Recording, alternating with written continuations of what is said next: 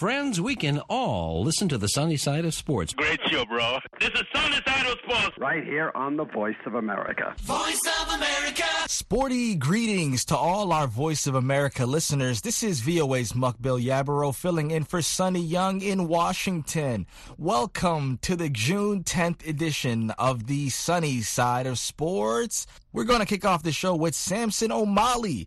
He's got a look at this week in sports. Sporty Friday greetings to all our Voice of America listeners. We begin the wrap of Africa Sports Highlight for this weekend with results for matches played in the 2023 AFCON qualifying round. Nigeria staged a first half comeback to defeat a difficult Sierra Leonean side in their opening Group A game on Thursday in Abuja. In Dar es Salaam, Karl Toko Ekambi's expertly executed free kick in the first half was all Cameroon needed to start their AFCON qualifiers on a winning note with a 1-0 victory over Burundi. Elsewhere at the Bingu National Stadium in Lilongwe, record African champions Egypt were stunned by Ethiopia losing 2-0 in their second Group D match, while a brave Lesotho team managed to frustrate a star-studded Cote d'Ivoire side at the Dobsonville Stadium in Johannesburg as they held the Ivorians to a scoreless stalemate.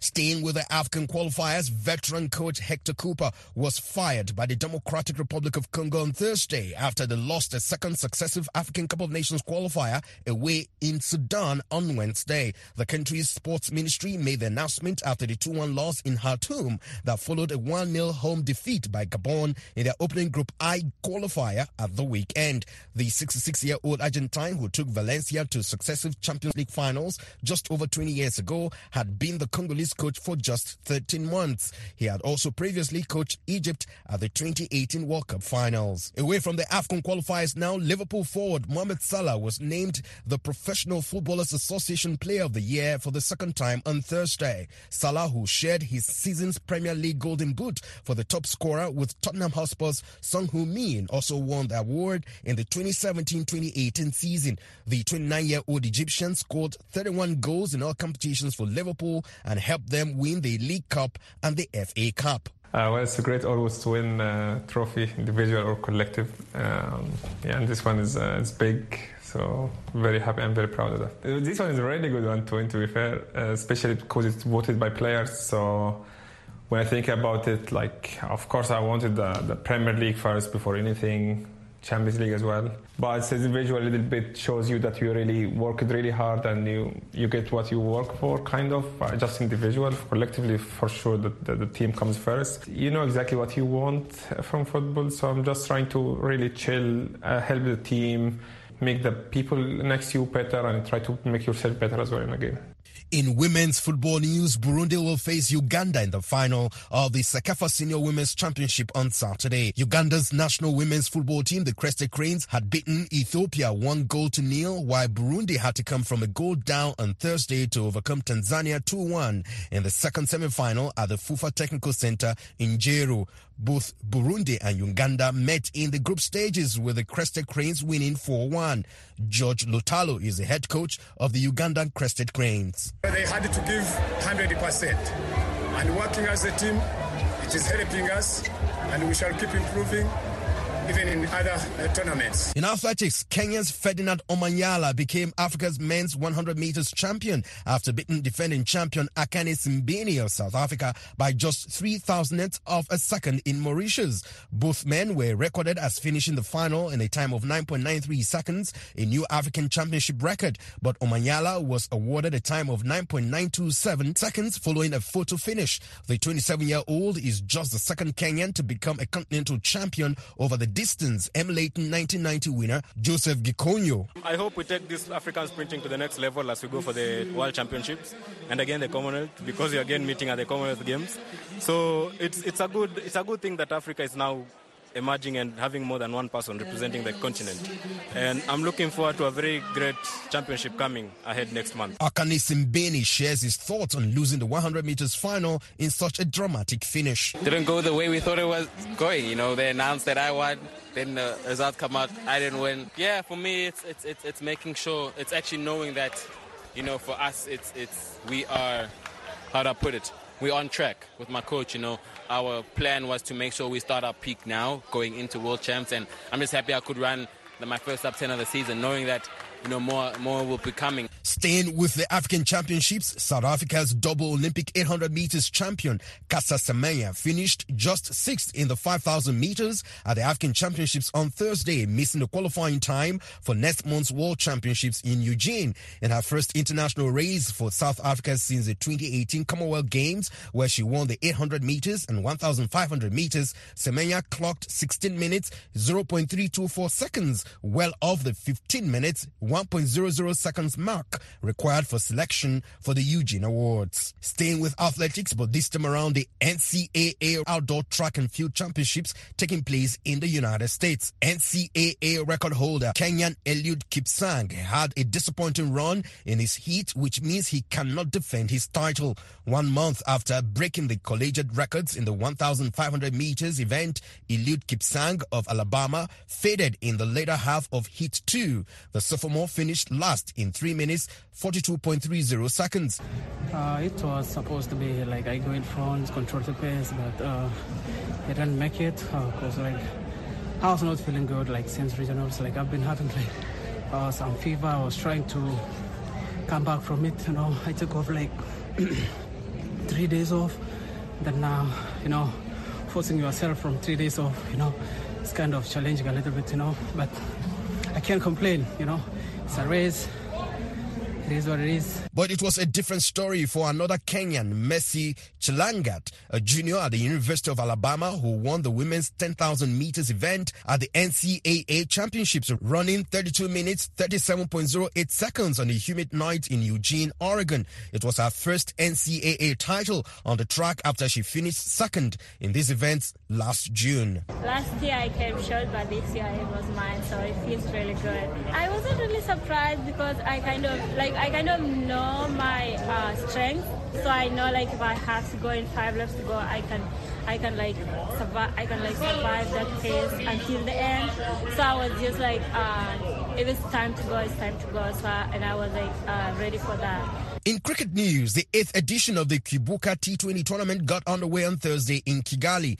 Eight countries are participating. They are Botswana, Brazil, Germany, Kenya, Nigeria, Rwanda, Tanzania, and Uganda. The T20 tournament will be played in a round-robin format followed by playoffs, which will conclude on June the 18th. In today's fixture, defending champions Kenya will play Uganda, Botswana will battle Tanzania, while the late game will see host Rwanda facing Brazil. Thanks, Samson. Let's hear more on Nigeria's 2 to 1 victory over Sierra Leone in Group A of the qualifying series.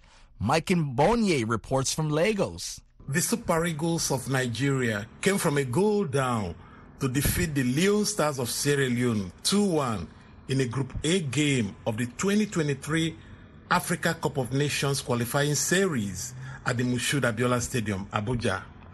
The game was played behind closed doors because of the one match ban placed on Nigeria by World Football Governing Body FIFA over the fracas that followed the end of the 2022 FIFA World Cup playoff round against the Black Stars of Ghana in March. Sierra Leone's Jonathan Mosse opened scoring with a diving header from a pull-out from Al Hassan Koroma in the 11th minute. Alex Iwobi equalized for Nigeria in the 16th minute, while Napoli forward Victor Osimhen scored Nigeria's second goal four minutes before halftime. The Leone Stars piled pressure on the Super Eagles on resumption, but could not get the equalizer. Jose Peseiro is the head coach of the Super Eagles of Nigeria. Our team deserves to win. Okay, create more opportunity. I think the ball, um, Sierra Leone can can score second goal, but was offside, clear offside, but no VAR can accept. But I think you create more in the second half. When I changed uh, strike for Etebo, uh, Sadik for Etebo, I think you you control more the the match, more, much more. All in the last ten minutes, um, I think look like the, the Sierra Leone, the opponent look like more fresh and push us. Didn't create opportunity, only one, I think. I think it deserved, we deserve to win this match, but you can improve, you can play much better. Fisayo Dairo, chief football writer at www.aclsports.com, says the Super Eagles worked hard to win the game. It's, it didn't come so easy because the Sierra Leoneans scored first and then Nigeria had to reply and they turned it around in the first half through goals by Alex Iwobi and Victor Osimhen. So kudos to the team. They showed the doggedness and resilience in the first half. And in the second half, yes, Peseiro had to earn his pay by making some tactical alterations, which enabled the team to see off the win because you have to give it to the Sierra Leonean side. They threw everything they had to the to the, at the Nigerians, you know, and um, it was a good game in the end. Maybe not the kind of top quality that Nigerians would have wanted. Nigeria will play Sao Tome and Principe in Morocco on Monday, June 13th, in a second Group A game. For the sunny side of sports, this is Iron Mike Mbonye in Lagos, Nigeria. Staying on the pitch, South Sudan's Bright Stars lost to Mali 3 to 1 in the qualifiers for the 2023 Confederation of Africa Football Tournament. Despite Thursday's loss, the Bright Stars head coach thinks his team is learning while competing and can still qualify for Africa's biggest football competition. Mugume Davis Rwakaringi attended the match and has this report for VOA from Kampala, Uganda. The Bright Stars scored the first goal and dominated in the first half of the match played at St. Mary's Kitende in Uganda Central District of Wakiso. The game was supposed to be played at Juba Stadium, but the facility is still undergoing renovation. The Bright Stars nearly scored in the sixth minute, but the Mali team swiftly defended the net. It was not until the 30th minute when the South Sudan defender, Rashid Stoha's header, was diverted by Mali into the net to put the Bright Stars ahead to the excitement of hundreds of South Sudanese fans who filled the stadium. The South Sudanese continued to dominate and held on the lead until the end of the first half. Mali got their revealer 15 minutes into the second half. Just when it looked like the match would end in a draw, in the 76th minute, a Mali player was red carded after a fall. But the Malians avenged the call, scoring two goals in the last six minutes to end the match 3 1. Despite the defeat, Bright Stars head coach Stefano Cusin praised his players for their performance. We play really a great game uh, for the intensity, for the for the courage of the player, for the for the quality also in some part of the game. I think that uh, technically we were uh, playing very good, and when you receive the 2-1, almost the, the, game is finished.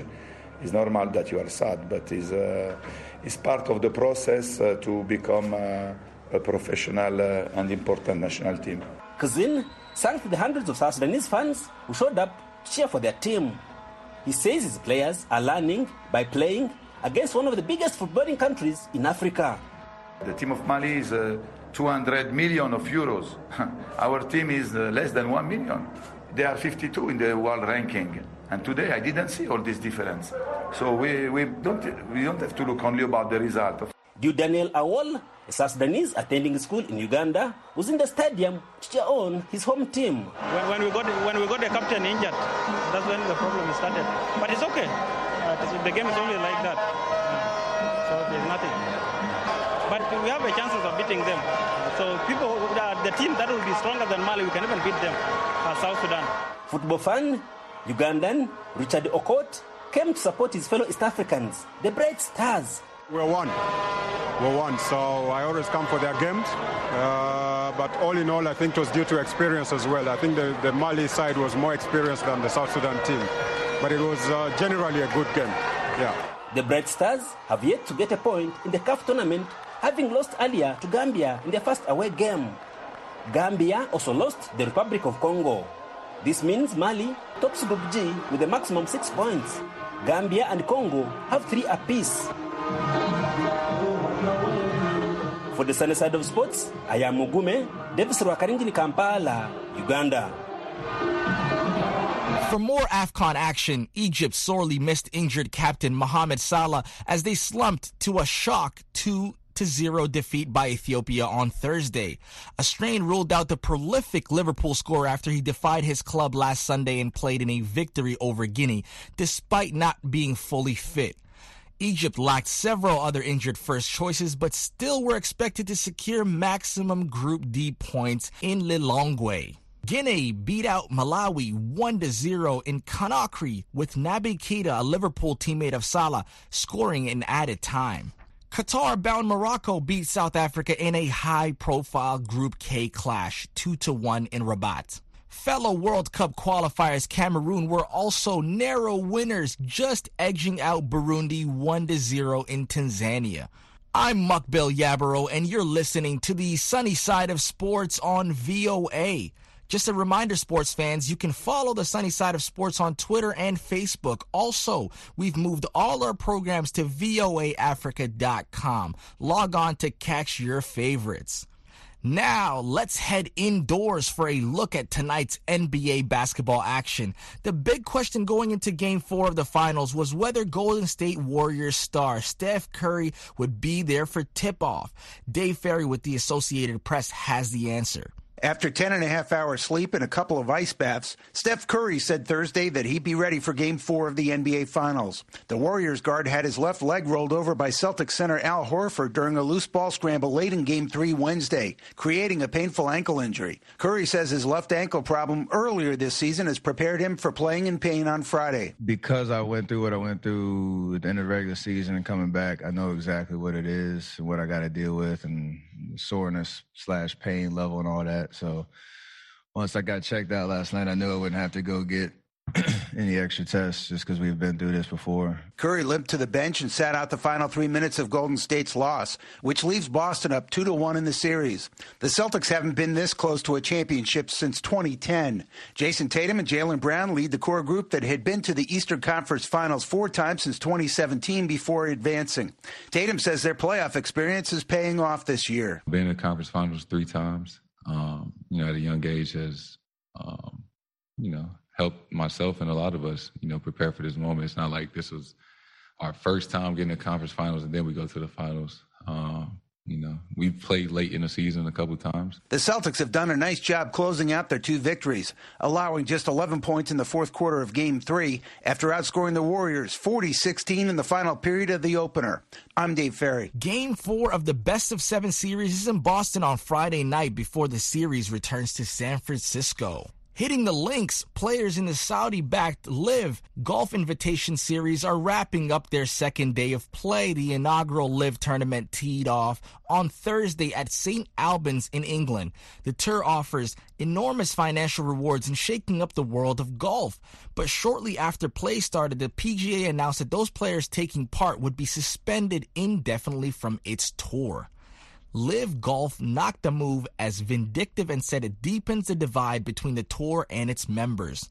AP golf writer Doug Ferguson says the PGA's move was not a surprise. They spoke to players about this in February that if you want to go, go to this to this new league funded by the Saudis, but just don't expect to be able to to take fruit from both trees here.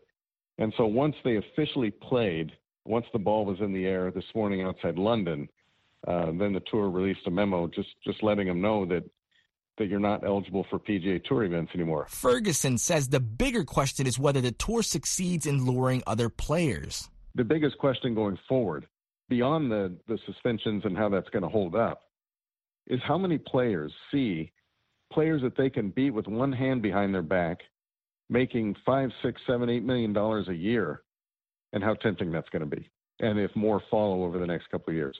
South African Charl Schwartzel led at the end of the first day on play on Thursday as he spoke to journalists about the PGA ban. Um, I mean, the talks do go around, you know, I guess. Um, spoke a lot within a group of guys that, that we that we hang, hang around. Um, uh, yeah, you know, it's not something that you wanted to do, you know. I mean, I played all over the world for 20 years, um, pretty much wherever I wanted to, and uh, you know this was another opportunity for me to play um, on, on, on, a different tour, and it, yeah, it, I mean I like I said I respect the PGA Tour, I respect the European Tour, and in fact all the tours that's out there. Um, it's uh, uh, I hope it changes one day.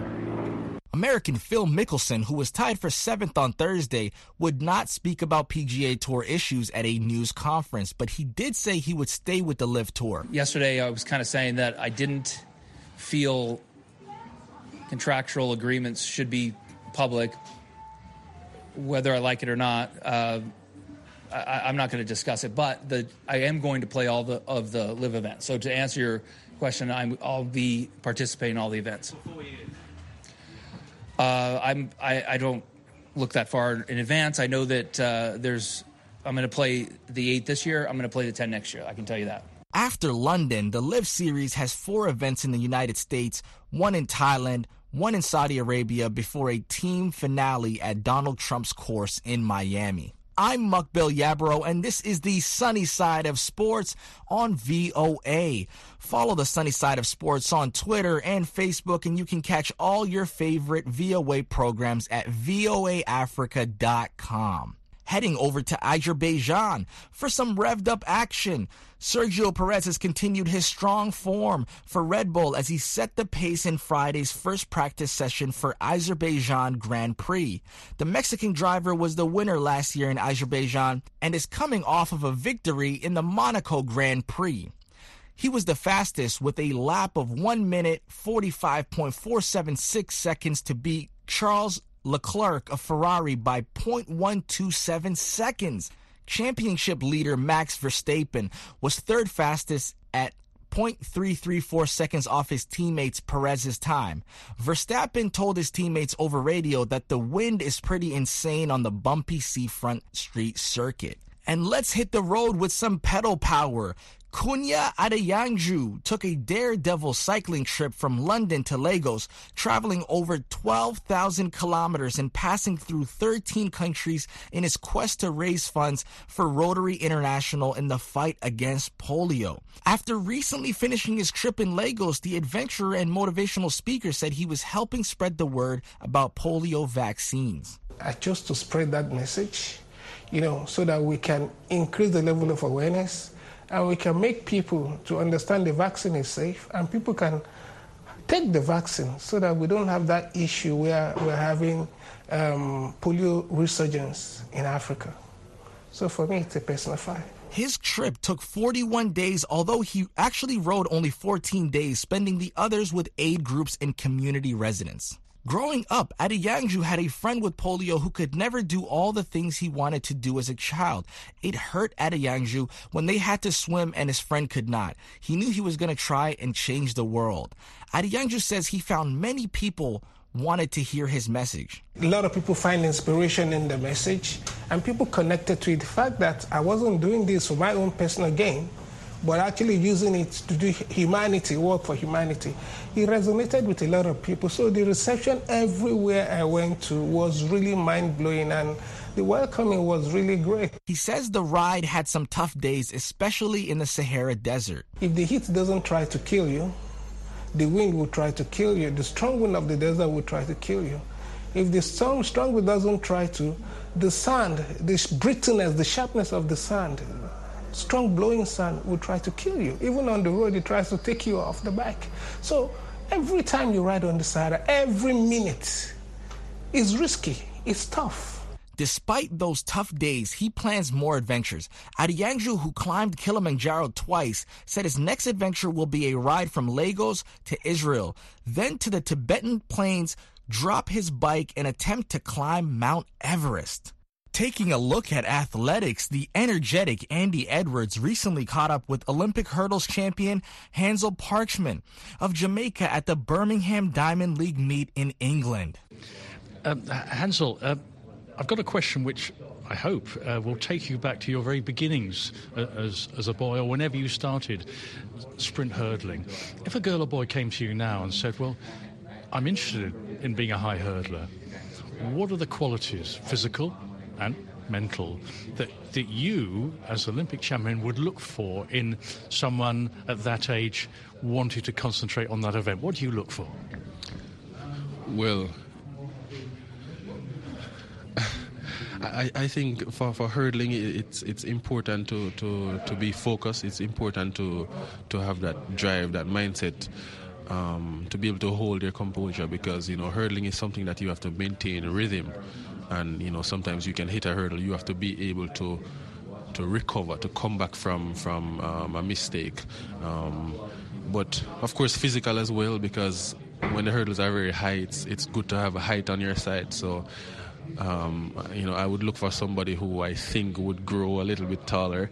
Uh, but I think, um, yeah, a good combination of the physical and, and the mindset would, would be good. I think anybody could really develop that. So, um, I think the, the, physical would be the, the, the most important part to look for and then the mindset can develop afterwards. You know, a few years ago, I was talking about this with uh, a British high hurdler international, Nigel Walker, um, and he said we were looking at another uh, hurdler, and I was asking him how how far this particular athlete could go, and he said, well, the key thing or a key thing is the, the, the, flexibility of the inside leg.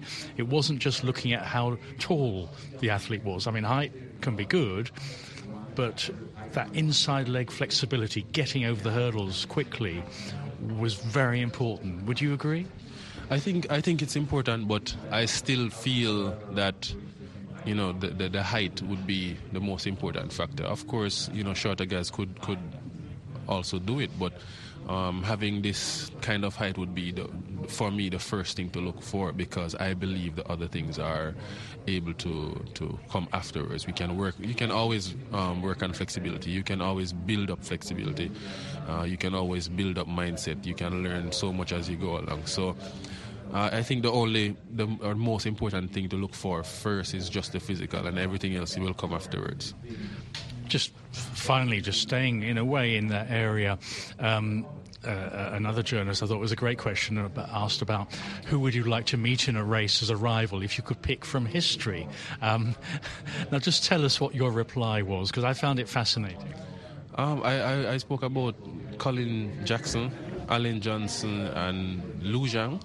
You know, I, I thought I think those guys were, were awesome um, back in the day, and the most important part is that I could learn quite a bit from them, you know, because these guys were like racing to the first hurdle. You know, um, you know they always talk about how important it is as a hurdler to get to the, the first hurdle first because you know most times the race is decided at the first hurdle. That has not been the case for me over the years. I've always been last from the blocks and, and then charging towards the end trying to catch up to the guys. So i feel from those guys i could learn quite a bit you know in terms of executing the technique and, and be able to race to the first hurdle and still have the drive to finish strong at the end as well well, that's fascinating insight from an, the Olympic champion, Hansle Parchment. Thank you very much. Thank you. That's Olympic hurdles champion Hansle Parchment of Jamaica, and he spoke with the energetic Andy Edwards in Birmingham, England. And that wraps up the June 10th edition of the show.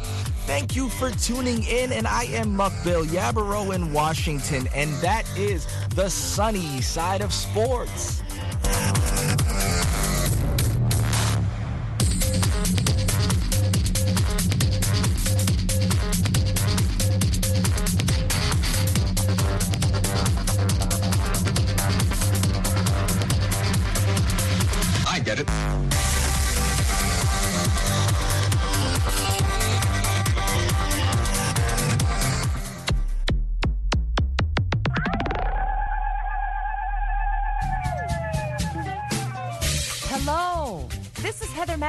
Host of Music Time in Africa. Join me every Saturday and Sunday for an hour of awesome African music.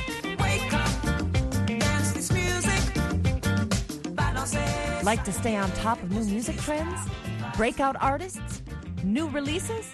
Maybe you just love the classic styles and artists of the past.